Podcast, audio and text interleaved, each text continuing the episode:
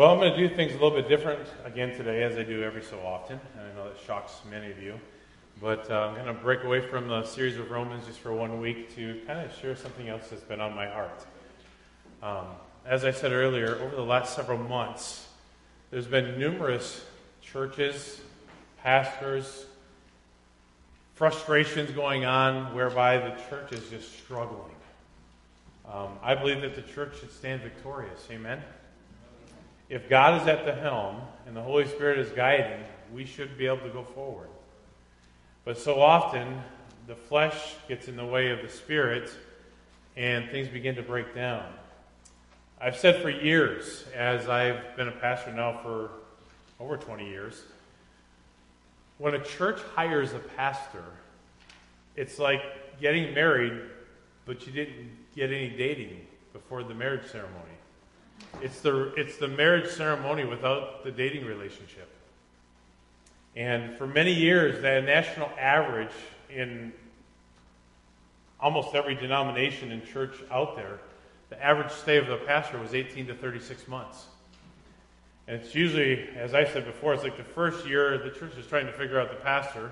The second year, the pastor is trying to figure out the church. And the third year, they're trying to figure out whether or not they want to continue to work, work with each other. And the reality of it is that many churches don't have a longevity in the pastorate because they just can't seem to work together because the Holy Spirit's not leading. I've noticed in this area in the last several years that there's just been a lot of struggles with churches. I've watched churches close, I've watched churches start and close again. I've watched churches hire somebody from down south, and because there's a different culture and a different atmosphere and a different way of doing things, they don't last and they end up going back south for whatever reason, and the church ends up struggling, and it never seems to pick up momentum and never starts going forward. I can tell you for a certainty that the things that I did in Indianapolis to build a church quite substantially don't work here in New York. There's a different people, a different culture, a different way of doing things. But the reality is, things are just different. And so, because of what I've noticed in the last several weeks and the last couple months, I just felt like God was burdening my heart to encourage our church to pray for every other church and pastor around us. Churches need God to be at work. They need God. It shouldn't be that we just want God to work. We need God to work. There ought to be a sense of urgency and reliance upon the Holy Spirit to do what we cannot do. You understand what I'm saying? It's not that we just want God to be here. We need God to be here. And we ought to have a sense of urgency about that. So this morning, I want to just, I want to make some statements. I'm going to tell you a reality of how I feel as a pastor and how I know my other pastor friends feel. I'm going to kind of share a couple stories and then we're going to get in God's Word. Let me just say one other thing. I'm part of a Facebook page that is for pastors. In fact, I'm part of two different ones. If you're not a pastor, you really can't get into it, but it's just a place where pastors can share their hearts and talk about things and struggles in their churches and so forth. But I've noticed just in the last three or four weeks, there have been pastor after pastor after pastor fired.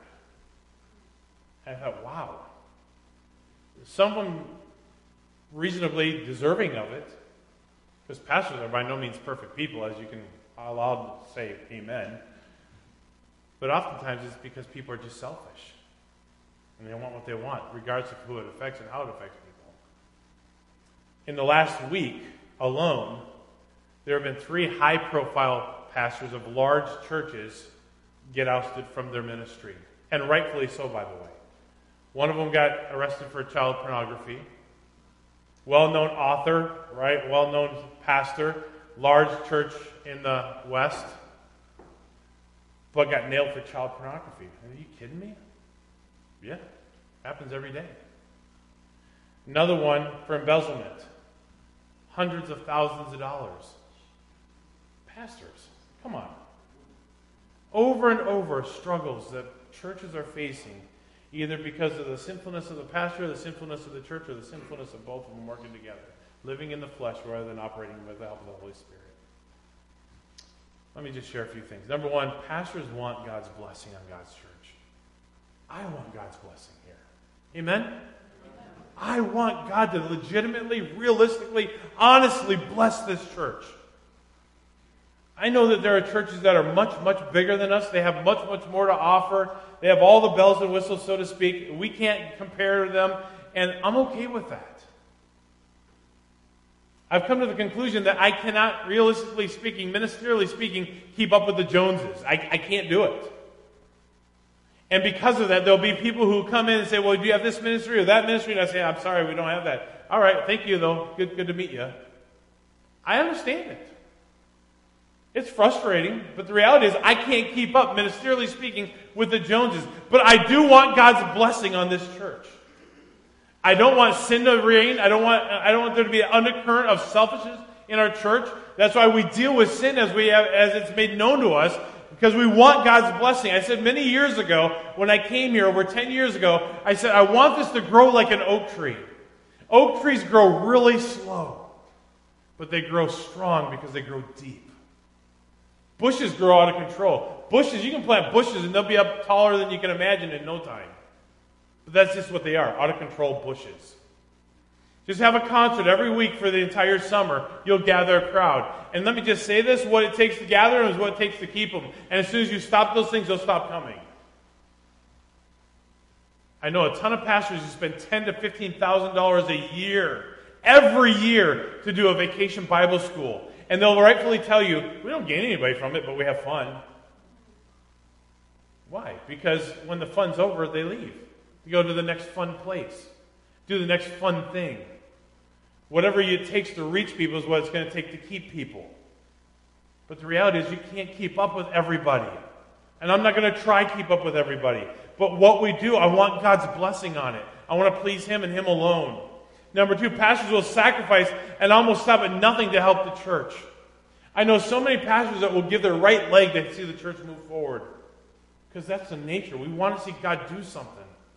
I've used this illustration many times in the, in the past. When you know somebody that's won the lottery, you say, wow, that's pretty cool. Look at that new house. Look at that new car. I'm telling you what, despite what they may get, but they may, how it may affect them, bottom line is it ain't going to be the same as if it happened to you. It'd be your new house, your new car, your bank account. I want that in the sense of the Holy Spirit in our church. I don't care what God's doing. I'm encouraged by what God's doing in other churches and other ministries, but it cannot compare and I cannot explain the difference. But I want God to do that here. I want God to do it in my circle. Don't you want that? Pastors want that. They want to see God do something here. It's not about the size of the church, it's about the impact on lives. Who are we impacting as a body of believers in our community, in our, in our neighborhoods, as our, in our families, in our relatives, in our sphere of influence? Who are we impacting because God is working at our church? I think there's a lot of pastors who will sacrifice at nothing to see that go forward. We want that. Number three, pastors overextend themselves constantly, even to a fault. Many of us have a hard time saying no because we want to please everybody. You know, in the last 10 years, I've had three different people give me a book on learning how to say no. One of them was titled The Art of Saying No, the other one was The, the Power of a Positive No. I can't remember what the third one was, but three different times people have given me books on how to say no. You know what I do with those books? Throw them on the shelf. Thanks. Why? Because it's in our nature to just to do what we can for people. I think it's in the nature of most pastors who are called, not necessarily a career choice, but those who are called, they want to serve their people. And they'll almost stop at nothing to say yes to them. Pastors are expected to take care of the church. You know, you hired me to preach and teach and to marry and bury and do counseling and whatever else. But there's also a little of expectation that he's going to make sure things get done. Let's be honest. And it's amazing that how many of those little, little things need to get done by somebody. And if somebody doesn't do it, we just kind of just say, well, we've got to try to get it done. That's the reality. Pastors do that. Here's one they may not have thought of.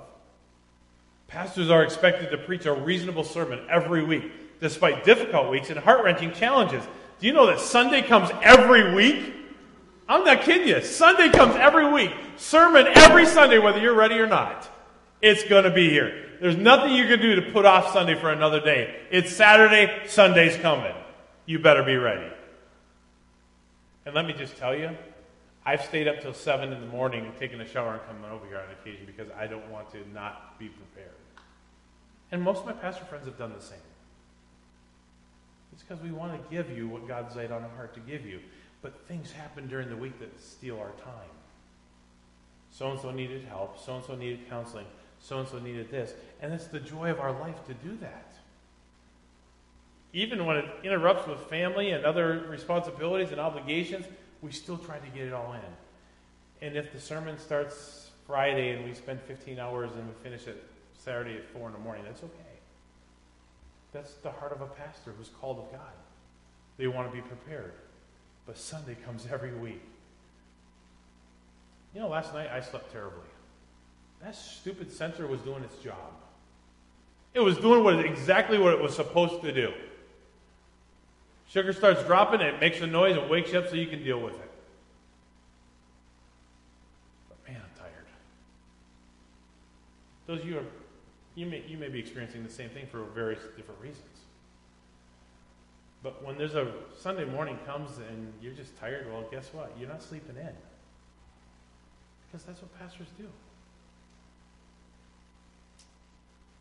Pastors are often called upon to resolve conflicts and help build bridges between people who are frustrated with each other. And they try to be friends with both people at the same time without giving into what they think because it make them mad or giving into what they think because it'll make them mad. That's a hard line to toe sometimes. because there's nuances of what they're saying is true and nuances of what they're saying is wrong and nuances of what they're saying is true and nuances of what they're saying is wrong but yet we're trying to build a bridge so that we can get along and resolve the conflict biblically and still remaining friends at the same time that's a hard line to toe sometimes because everybody's got an opinion and nobody's going to relinquish their opinion.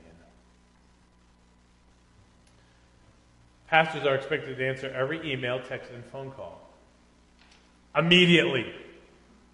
Here's what happens. This is humorous, and I love it. It's funny. I'm in a meeting with somebody discussing a problem, a situation, something that's come up. Bzz, and you're trying to just for a second set it aside not concentrate on it. And also, bzz, bzz. third time, are you getting my text? Of course I am, but I cannot respond at the moment.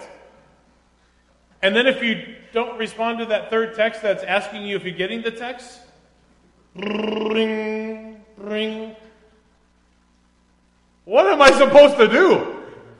It's hilarious, but it's the truth.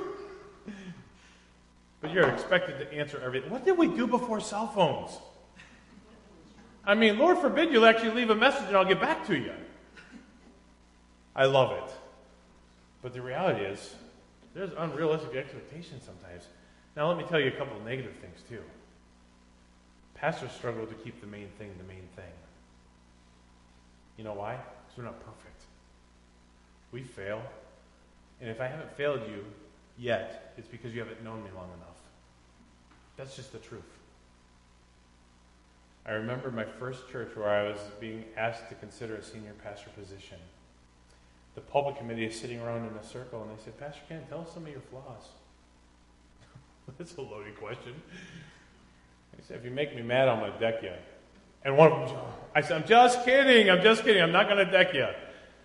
But I want you to know I'm not perfect. I'm going to fail you one time or another. I promise you I will. Why? Because I'm human and I'm sinful, and there are days I operate in the flesh as though I don't want to. I am human. Pastors aren't perfect, as you well know. And here's the other thing I said to that pulpit committee. If you cut me, I bleed red just like you. Pastors bleed. They get hurt too. It's amazing how many times, I, and thankfully it hasn't happened here, thankfully. But where times where pastors say something that's totally misconstrued, totally twisted, totally, no, I didn't come say anything even remotely close to that. But they heard what he didn't say. And it's just all of a sudden World War III. I'm glad that hasn't happened to me here. I'm so grateful for that. We do have a unity and a peace. I say all that to say this. we need to pray for our pastor and for all the pastors we know. We need prayer. I covet your prayers. I want you to pray for me. So let me give you several areas to pray for. Number one, we're going to get in God's word here. Number one, for spiritual strength and protection. That's the first thing I need you to pray for me for, and every pastor I know. For spiritual strength and protection. In 1 Peter chapter 5, verse 8 says, Be sober, be vigilant, because your adversary, the devil, walks about like a roaring lion, seeking whom he may devour. Let me just tell you, there's not a day where the devil takes a vacation, where demons do not take a vacation. They are doing everything they can to destroy the church of God. Now, I'm thankful that God is greater, but I'm telling you, every good thing that God does, Satan does not want to go unchallenged. Satan is uh, out and about trying to destroy. That's why pastors are giving into child pornography. That's why pastors are giving in, getting into affairs. That's why pastors are embezzling money from their church. It's a reality that in the flesh they'll do things that they would never do if they were obeying God and walking in the Spirit. Why? Because the devil is a roaring lion, walking about seeking whom he may devour, and we need spiritual strength and protection. Number two, Ephesians 6, verse 12. For we do not wrestle against flesh and blood, but against principalities, against powers, against rulers of the darkness of this age, against spiritual hosts of wickedness in heavenly places. Satan's minions are out and about trying to destroy the work of God. Don't think, look around. Churches are closing their doors everywhere around us for a host of reasons. Sometimes the sinfulness of the preacher, sometimes the sinfulness of the people. But for whatever reason, they're living in the flesh and not operating in the Spirit, being controlled by the Spirit, and therefore the devil is at work doing everything he can to destroy the work of Jesus Christ. Pastors need your prayer for strength and protection. In 2 Corinthians chapter 1, verses 9 through 11, it says, Yes, we had the sentence of death in ourselves that we should not trust in ourselves, but in God who raises the dead, who delivered us from so great a death and does not does deliver us, in whom we trust that he will still deliver us. You also helping together in prayer for us, that thanks may be given by many persons on our behalf for the gift granted to us through many. He says, I am thankful for those who are praying for us. We need your strength. We need God's protection. We need God's people to be praying.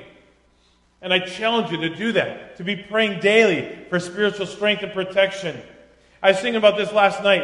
Here's the reality. There are a lot of people who are in key leadership positions who fail every day. Why? Because they're living in the flesh, not in the spirit. And when I think about this, I think about uh, Moses in Numbers chapter 20, verses 7 through 12. What was Moses supposed to do to the rock? Speak to it. What did he do? He struck it. Why do you suppose that he struck it rather than speaking to it? Operating in the flesh. I'm going to do it my way. I know God said to do it this way, but I'm going to do it my way. And I'm telling you that anytime we as leaders and people of God decide to do it our own way rather than God's way, there is going to be problems. Period. 2 Samuel chapter 11. Why do you think David looked over and saw Bathsheba and desired to have her and took her as his own? Well, he's operating how? In the flesh. Anytime we operate in the flesh, there are going to be problems. That could have been 100% avoided if he had just been controlled by the Holy Spirit, but he chose to operate in the flesh. And when we choose to operate in the flesh, there are going to be struggles, there are going to be problems, there are going to be failures. I think of Matthew chapter 26, verses 69 through 75, when I think of Peter. Why do you think he came to the place where he denied Jesus? Because he was worried about what everyone was thinking while operating in the flesh. Because anytime you operate in the flesh, there's going to be problems. When we walk in the Spirit and be controlled by the Spirit, then we can walk in victory. But as long as we operate in the flesh, there are going to be struggles. There are going to be problems, and God's work will not go forward. In all these circumstances, and there's a million other ones, people are operating in the flesh rather than being controlled by the Spirit, and that's why we need God's protection. We need spiritual strength to overcome because the devil is alive and well and working hard at destroying God's work and God's man. Why did these circumstances take place over and over? Because there is a choice. Remember Romans chapter 8. Romans chapter 8 says, They that mind the things of the flesh set their minds on the things of the flesh. They that mind the things of the Spirit set their minds on the things of the Spirit. What does that tell us? If I were to set this right here, it means I made a choice to pick this up and to set it right there. And according to Romans chapter 8, it says, They that mind the things of the flesh set their mind on the things of the flesh. That means it is a choice to live and operate and to work in the flesh versus working and living and operating in the Spirit. It's a daily choice. And every day we have an opportunity to choose whether or not we're going to operate in the flesh or be led by the Holy Spirit. It is a daily choice. And apart from that, we will fail. I remember something that one of my professors said in Bible college, Dr. McLaughlin. He made this statement, and I wrote it in a piece of paper and stuck it in my Bible. I've carried it with me for years. And it's simply this statement the greatest of saints can commit the greatest of sins in a moment of weakness or selfishness. The greatest of saints can commit the greatest of sins in a moment of weakness or selfishness. And what I've learned over the years is that the men of God that I respect the most, men that I thought, wow, I want to be like that person. I want to love God like they love God. I want to serve God like they serve God. I want to know God like they know God. I have found that almost every one of those people, without exception, have had great failures in their life. The greatest of saints can commit the greatest of sins in a moment of weakness or in a moment of selfishness. All it takes is you to take your eyes off Jesus for a moment. Talk to Peter about it. He was okay long as he was walking on the water, looking right at Jesus. But as soon as he put his eyes on the waves, boom, start to sink. How long did that take? A moment. It only takes a moment to respond in the flesh or to respond in the spirit. It only takes a moment to say, I'm going to continue looking at that or I'm going to shut it off. It only takes a moment that I'm going to say, I'm not going to listen to that or to say, hey, I want to hear more. It only takes a moment to say, hey. And in that moment, operating in the flesh, you can give in to anything. I don't care how strong a saint you think you are, how strong a Christian you know you think you are. It only takes a moment to give into the flesh. And that moment can have repercussions that last a, lifetime. How many men have had an affair? How many women have had an affair? They regret, they wish they'd never done it, and life is all but changed forever. I'm sure there's many alcoholics who say, I wish I hadn't had that first drink. Many a drug addicts who wish I wouldn't have had that first bit of drugs. Many of gambling addicts who said, I wish I'd have never bet. But that moment, that short moment, has altered the course of their life because they're living in the flesh rather than being controlled by the Spirit. Pastors need spiritual strength and protection. We covet those prayers. And they pray that for their people too. Number two, for open doors to spread the gospel. That's the second thing. Pray for open doors to spread the gospel. In Colossians chapter 4, verse 3 says, Meanwhile, praying also for us that God would open to us a door for the word to speak the mystery of Christ. That's the gospel of Jesus Christ, for which I am also in chains. Paul said, I am asking you to pray that God would open up a door of opportunity to share the mystery of the gospel. Here's what I know in my own life and in the life of many of my pastor friends. I led more people to the Lord while I was not a pastor than while I was a pastor or am a pastor. Why? Because in the world of churchiology, your time is just filled with people who are constantly want, wanting, and I love it. I, I enjoy spending every minute I can with everybody I can. But every minute that I'm inside these walls, I'm not outside.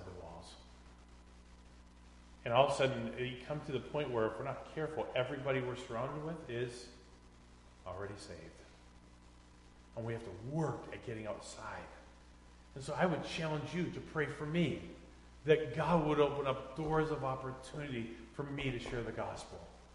I don't want to sit up here and say, you need to be doing this, and not be able to say, I'm not doing it. I want to lead by example. Amen? I'm asking you to pray for that. As he was saying. Meanwhile, praying also for us that God would open to us a door for the Word to speak the mystery of Christ. for in which I also am chained. He's saying, I'm a prisoner to the gospel. Number three, for boldness to preach the whole counsel of God. Let me give you a couple verses to chew on. In Ephesians chapter 6, verse 19, it says, And for me that utterance may be given to me, that I may open my mouth boldly to make known the mystery of the gospel. Do you realize that there are preachers who will not preach the gospel? Sadly, just saying, just turn the TV on most given week, you'll find somebody who are preaching give more, give more, give more, prosperity theology. Seven steps to this, four, four characteristics of that. All self help, self esteem, your steps to a better life. And they refuse to call up sin, refuse to let the Holy Spirit use the message and the word to convict. Shoot, there's churches in our area that have an hour of worship and a 10 minute devotional at the end. Makes people feel good. They were at church, they got a little bit of something to take home with them. Lopsided and upside down. Pray that I may have boldness to make known the mystery of the gospel. In 2 Timothy 4 1 and 2 says, Now the Spirit expressly says that in latter times some will depart from the faith, giving heed to deceiving spirits and doctrines of demons, speaking lies and hypocrisy, having their own conscience seared to the hot iron. You know, we can't pick and choose the topics that we preach on.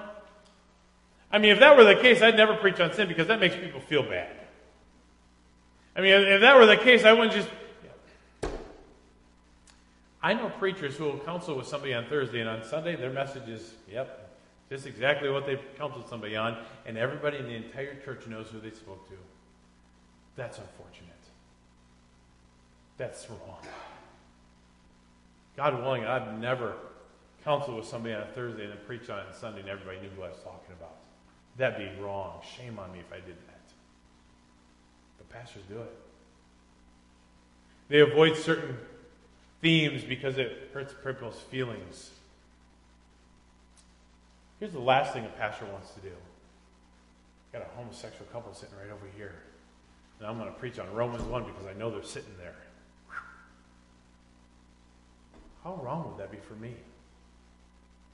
Because I know your sin, because we've talked about it, and for me to deal with it just because I know you're going to be here, I'm going to hammer it home.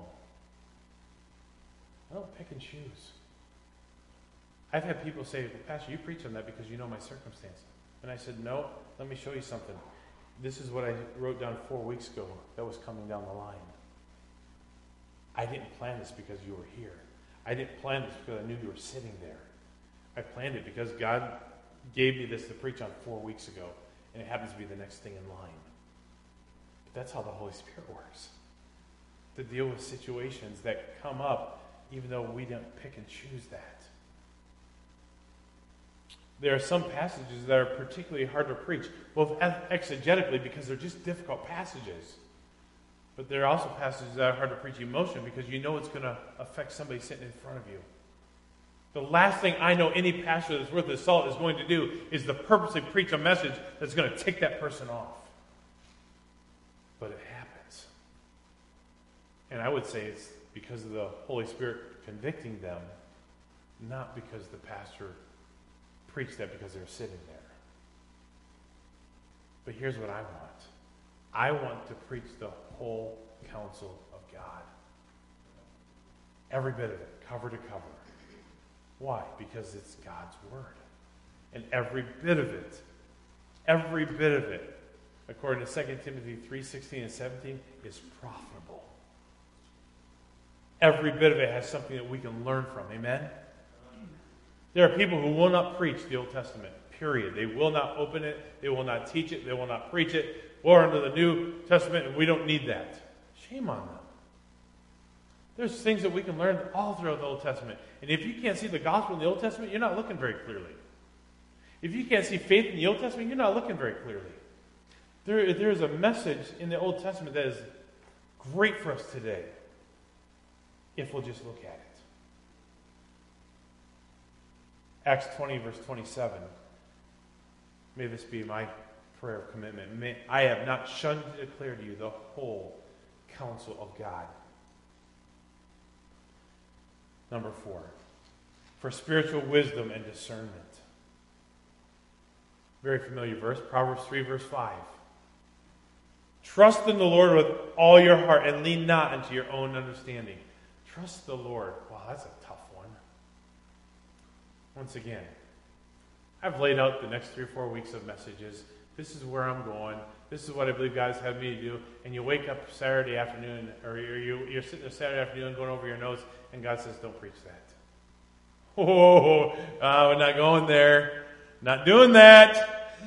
But you know, I spent 10 to 15 hours on this, Lord. Uh, yep, I ain't got time to spend another 10, 15 hours on it. Uh, I think I'll go with what I got prepared. And God said, No, do it. Don't do it. Trust in the Lord with all your heart. I have found over the years that in those few moments, and I can count on one hand where it's happened, where I woke up on a Sunday morning and God says, Do not preach that message. I want you to speak on this. I can count on one hand in the last 15 years where that has happened. It scares the living snot out of me because I like to have notes in front of me. Anybody else want to speak with no notes? Yeah, I like notes too. But the reality is, church is starting in an hour and a half and I ain't got a message. Lord, are you sure about this? Because the other one's done and ready to go. Lord, I, I, mean, you, you led me to put this message together, and you want me not to preach it now? What, what are you talking about? I know what you know what you're doing, but can you kind of let me in on it? Because I, I need some direction here. Trust in the Lord. I have found in those few instances where that has happened, God has used it mightily. In ways, and if someone will come to me and say, Pastor, God just really spoke to me about this, and I just want to thank you for preaching that message. I'm thinking in my mind, I didn't even touch on that subject. I never even mentioned that. You know what that is? The Holy Spirit working. And it came as a result of obeying the Holy Spirit, not doing what I wanted as a, as a result of trusting Him. James 1 5 says, If any of you lacks wisdom, let him ask God, who gives to all liberally and without reproach, and it will be given to him. Pray for spiritual wisdom and discernment. God says, if you need wisdom, pray. I ask that you would pray that God give me wisdom. And every pastor, you know wisdom. Because we need it desperately. Second Chronicles 1.10. Now give me wisdom and knowledge. Every leadership, every leader should be praying this. Now give me wisdom and knowledge that I may go out and come in before this people who can judge this great people of yours. God, he goes, I can't do this apart from your giving me wisdom to do this. I cannot do this. And can I just draw a little application that may bother some of you? I don't know of another pastor who's had a pastor during a stupid pandemic. I'm telling you, I'm tired of this. I'm tired of masks. And let me tell you, it's not for the reason you probably think I'm mad at it. It's divisive. It has caused problems. It has caused discord. It has caused disunity because everybody got, has an opinion and they all think they're right. They all think they're following the science. They all think that their position is the correct one. Mark Lowry said, I may not be right, but I ain't never in doubt. I have an opinion. I'm holding to it. I don't care if you agree with it. It's mine. And trust me, in our church circles, we have people who are adamantly, and they say this to me if you don't make everyone wear a mask, I'm not coming to church. I can't win with that. I cannot win as a pastor enforcing everybody who walks through this door to wear a mask, and if you don't do it, you're not allowed, not admitted. I cannot force that. And then I have people on the other side. If you make us wear a mask, I'm never coming to that church. See when people say that? Yep, all the time. I got people who are adamant on both sides. You know what the mask has done? It has caused division and disunity and discord. I'm tired of it. I don't care whether you think they're effective or whether you don't think they're effective. I really don't care. It should not be a point of division within us. It should not. I'm not. Well, it's quiet in here. Amen. You think the mask should cause division? It should not. I've got an opinion about them too, just like you do. My wife will hate me for saying this. I'm going to say it. If I can smell your fart, they ain't working.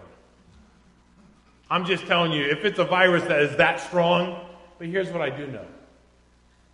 If it bothers you, I'll wear one. I have no problem. I don't.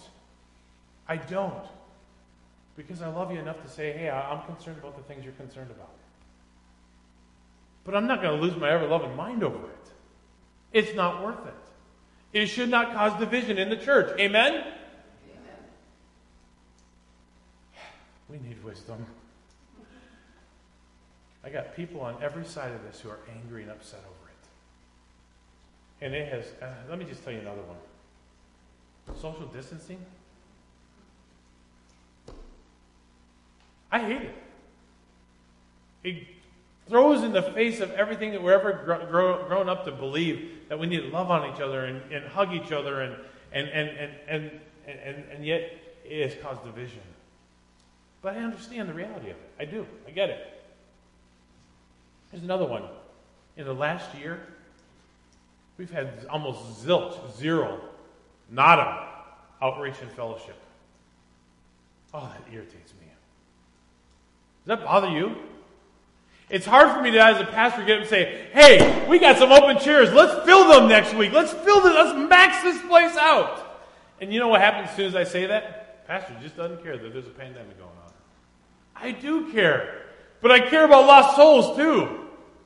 I care about people lost and going to hell and dying and going to hell for all eternity. I care about us not getting together, encouraging one another, having inreach and outreach. I care about those things too. But if I say everyone invite somebody next week, I'm, a guy, I'm, I'm the guy that just doesn't care about the world pandemic going on. And every pastor has to struggle with this. I'm telling you, it's not easy because we don't want to purposely upset people. That's the last thing. It's the last thing that uh, any pastor I know that is called of God to preach and to pastor wants is to cause division in his church. But it's divisive. And it's a reality of the world we live in. So we've had to figure out new ways of doing things, new ways of reaching people. And guess what? That's not a bad thing. New ministries have been developed using masks. New ministries have been developed using social media that people didn't use before. I'm thankful that we've been online for eight years. We didn't have to go through a learning curve to do this. We've, we tweaked some things. We've made music sound a little bit better online, but for the most part, we've been doing this for eight or nine years now. You can go on YouTube and find 10 years of sermons on there from us. This wasn't something new for us, but for many churches and for many pastors, all of a sudden they had to learn technology that they never knew before. Pastors are frustrated, discouraged, overwhelmed, and they just feel like quitting because I can't just go to church now. I got to go to church. I have to make sure all the online stuff is working, and nobody else in the church knows how to do it. So I've been forced to do it. I got people who aren't coming, and they and they're wanting to hear what's going on and see what's going on at church. It's a different world. We need spiritual wisdom and discernment. And then not only pray for the pastor and for every pastor you know, you need to be praying for your church. Let me give you six things to pray for. Number one, for a teachable spirit. In Ephesians chapter 4, I love this. This is one of my favorite passages in all the Bible. You, have heard, I'm not going to spend a lot of time here because you've heard me preach on it before. But Ephesians chapter 4, verse 11, he says, And he himself gave some to be apostles, some prophets, some evangelists, some pastors and teachers. Why? For the equipping of the saints, that's you who know Jesus Christ, to do the work of the ministry. Do you know that you did not hire me to do everything for you? You hired me to teach you to do it. Here's the question Are you teachable? Oh, Pastor, somebody else would do that. Are you teachable? Oh, that's not my gift. I understand, but are you teachable? Are you willing to learn are you willing to be equipped to do the work that God has called each and every one of us to? You say, was that really important? Yes, because faith without works is dead.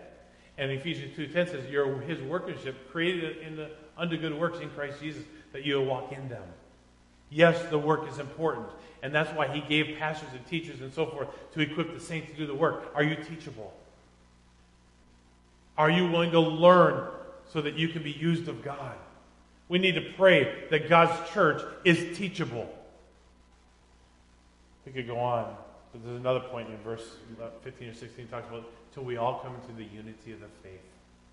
That means we've got to keep growing. Keep growing. Be, be students of God's Word. Number two, we need to pray for the church that truth would be received. I love Acts 17 11. this is great. These were more fair minded than those in Thessalonica, in that they received the word with all readiness and searched the scriptures daily to find out whether those things were so. Here's two things in this verse. Number one, they received the word. You see, is that a big deal? Yeah, it is. It's huge. Because oftentimes we sit in our pew and we're like, eh, that's good. That's, that, that, so and so should be listening to this one today. Are you willing to receive the word? You know, how many of you saw my little Facebook thing this morning? I said, Acts 17 11, are you coming to church saying, Lord, I'm coming to learn something today. Would you teach me something that I can take with me this week? That's receiving the word.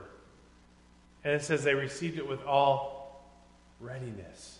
They came to church wanting to learn. They came to church wanting to hear from God. They came to church with an expectation that they were going to get something that they could take with them. They were eager. They were ready and waiting to learn something. I've said it many times. One of the most dangerous things that we can do, MacArthur said, is we come to church, pastor says, open the Bible, and we say, oh, yeah, I've already heard that before. We kind of go and coast. Because we think we already know that subject, that theme, that section of verses. We've heard it a hundred times. And we go into coast mode. The reality is, we need to receive the truth. And not only just receive it, but after you hear something, you should go home and look at your verses and, boy, Pastor brought up this verse. I want to just go over that this week. I want to learn more about this. I want to see if what Pastor says is really in there. I would not take offense at that. Because God's Word tells you to be a student of the Word. Study to show thyself approved unto God, a workman that need not be ashamed, rightly dividing the word of truth. You have a mandate from God to be a student of the word. Amen? So the question is, are you teachable? Are you willing to receive the truth? Number three, you need to pray for the church that every good work would be accomplished. 2 Thessalonians 1 11. Therefore, we also pray always. Hear that words? Pray always for you that our God would count you worthy of this calling and fulfill all the good pleasure of his goodness and the work of faith and power. For every good work to be accomplished. You know, there are a lot of churches who do a lot of things and just, that's all it is, just stuff.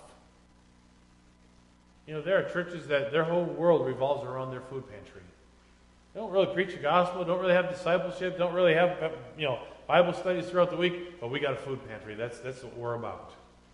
Bless God. Pantries are needed. There are people that benefit from it. Wonderful. But our church is accomplishing what God wants them to accomplish. There are churches that have you know, humanitarian efforts, and they'll go into communities and, and put roofs on houses and put new windows in houses and rebuild play, playgrounds and all those things are wonderful things, but the question is are these the things, things that God wants us to do? See, we can do a lot of things that are good to do, but the question is are they the things that God wants us to do? There's a big difference there. So we need to pray that every good work would be accomplished, that we fulfill the good pleasure of His goodness in the work of faith and with power. We want to do what God wants us to do in this church. I can't do everything. I can't. I've said it a hundred times and I'll say it again. If there was a five acre plot right next door to us and some Bible believing church wanted to plant a church right beside us, I'd help them build it. Right next door to us, Pastor? Yes, I would. I would go over there and I'd hope that you as men would go over there and help me help them. Well, why would I do that? Because every one of us are going to reach people that each of us can't reach. You're going to reach some people that I can't reach. I'm going to reach some people that you can't reach. He's going to reach some people that we can't reach. And as long as they're preaching the gospel, I'm going to help them build that building. It's not competition, folks.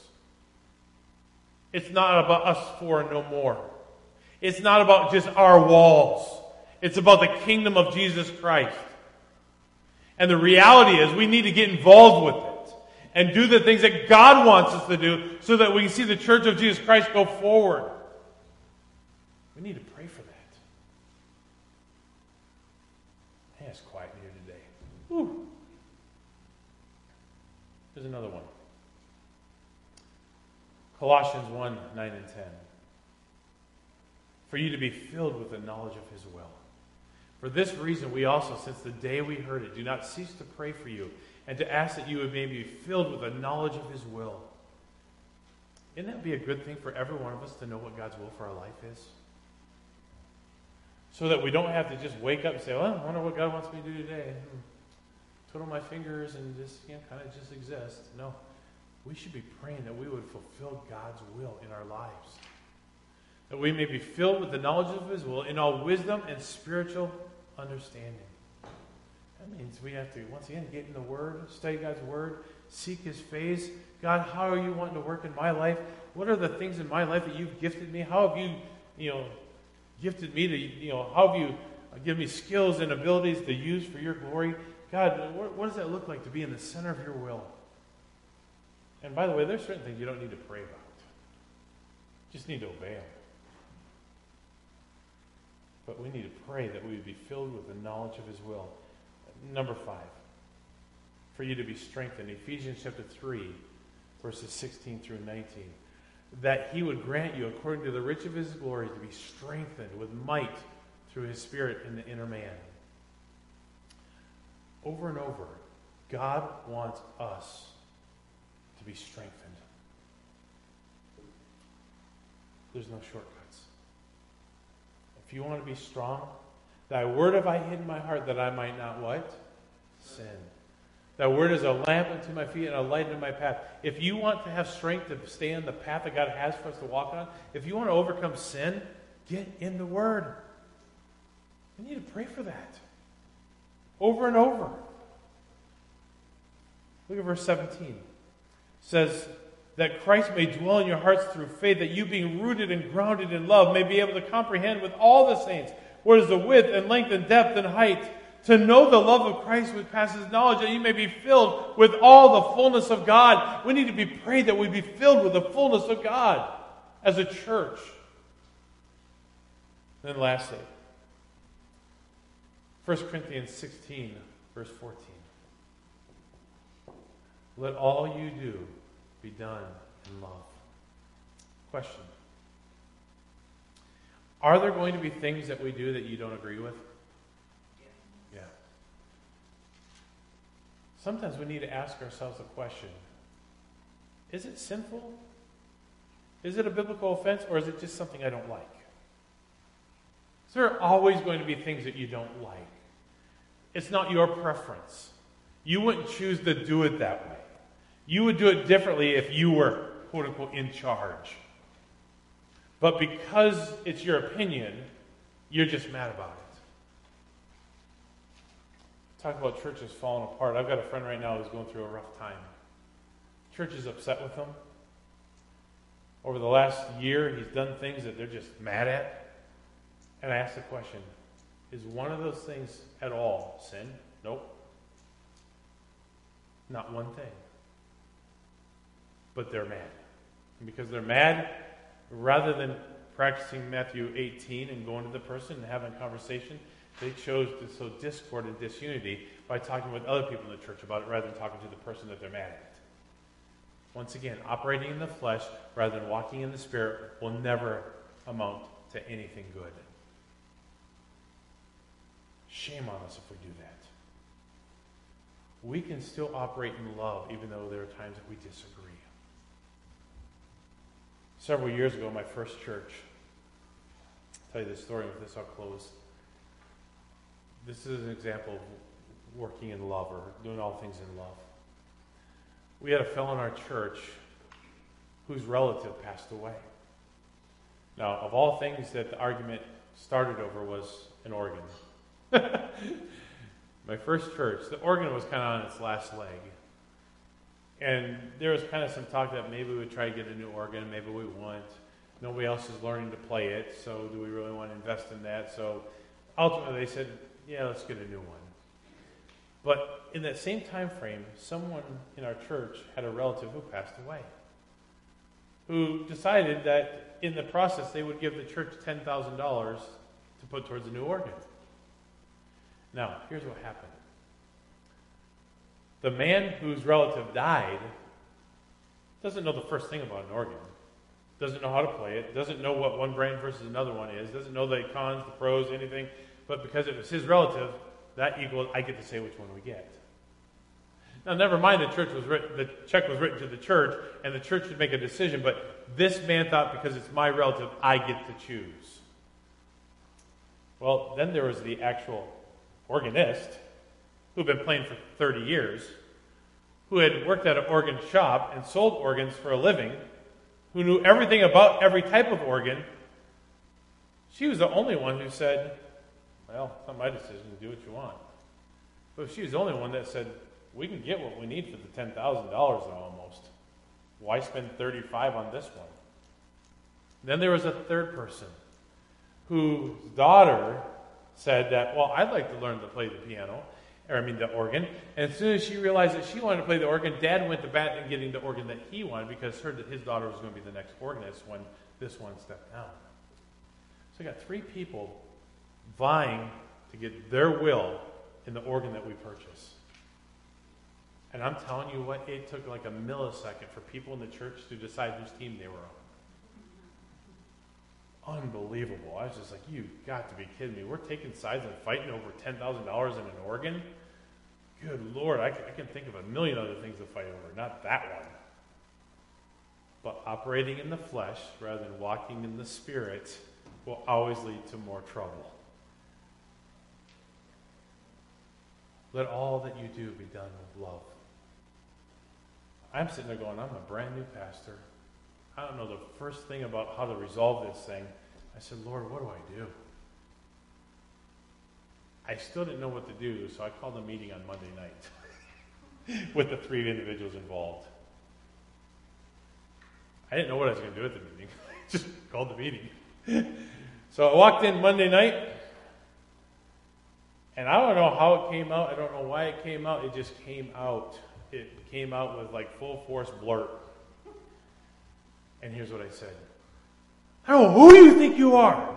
I don't care what you think. I don't care what you believe. You have no idea what an organ is. You have never played one. You don't know the first thing about them. And why do you think you get to pick which one we've got? You're the only one making any sense. You know all about them, and you're not the one fighting about it. And you, you want a $40,000 organ, really? For something that's played for 40, 40 minutes a week? This is ridiculous. I'm telling you right now, as sure as I'm standing here, I will take that $10,000 check, I will rip it up in a million pieces, and no one's going to get an organ. So figure it out, and the next time I come in here, if it's not figured out, the check is gone.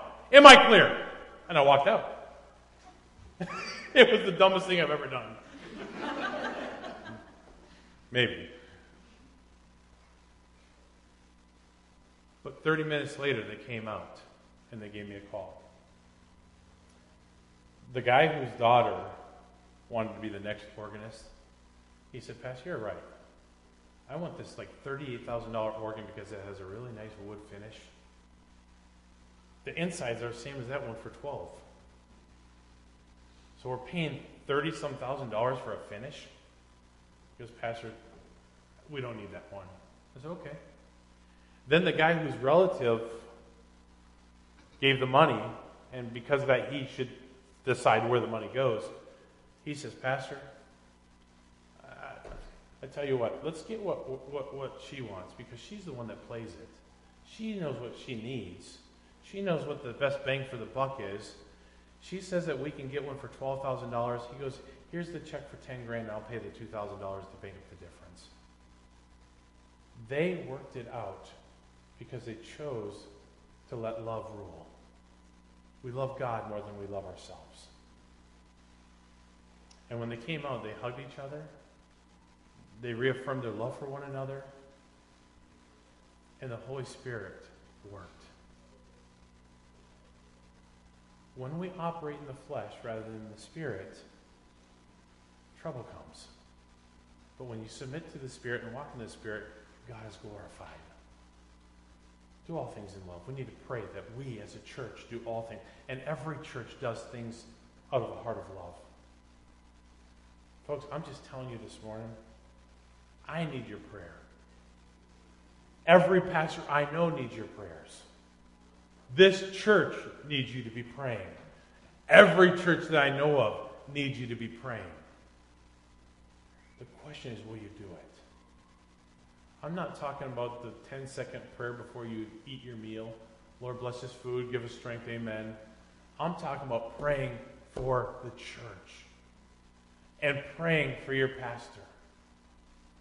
There's a thousand other verses we could have put on both sides of this, but you get the gist. We need prayer. Our church needs prayer. Every pastor out there needs prayer. Every church out there needs prayer. I want to challenge you to pray. My question is will you pray? Church is falling apart all around us. Pastors giving into sin all around us. Churches failing all around us because they're choosing to operate in the flesh rather than in the spirit. Will you pray? Lord, I ask God that you work in our hearts. Work in all of our hearts. Lord, I know that every pastor who's called of God to, to be a pastor desires not only for his people to pray for them, but he also prays for his people. And Lord, I ask that that would be the case here. Lord, I'm praying for these people. Many of them, name by name, and name by name, for circumstances that no one else knows but you and I know. Things that have been shared in private, and we lift them to you daily. But God, I pray that they would be praying for me and every pastor they know as well, and for their fellow church members. That we would truly submit to the Spirit's leading, operate in the Spirit and not in the flesh.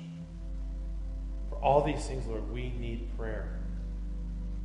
A ton of individual things, but God, generally speaking, we need prayer. That the Holy Spirit would be front and center.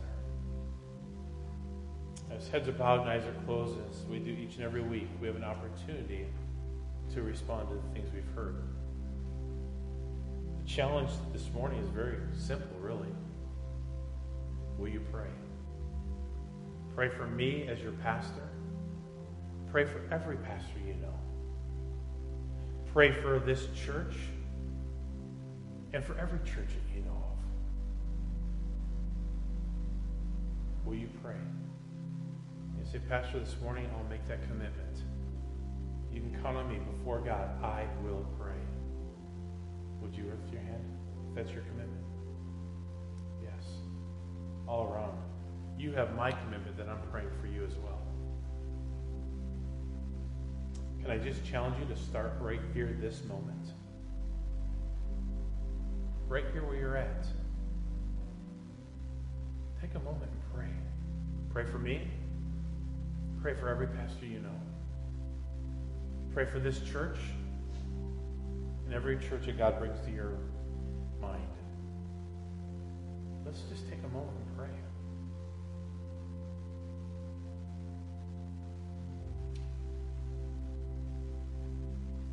Many of you may not know that there's a handful of people watching online this morning. I challenge you guys to pray for your pastor, pray for your church, pray for those in leadership positions that Satan would not get a victory, that Satan would not get a foothold in their lives and cause destruction.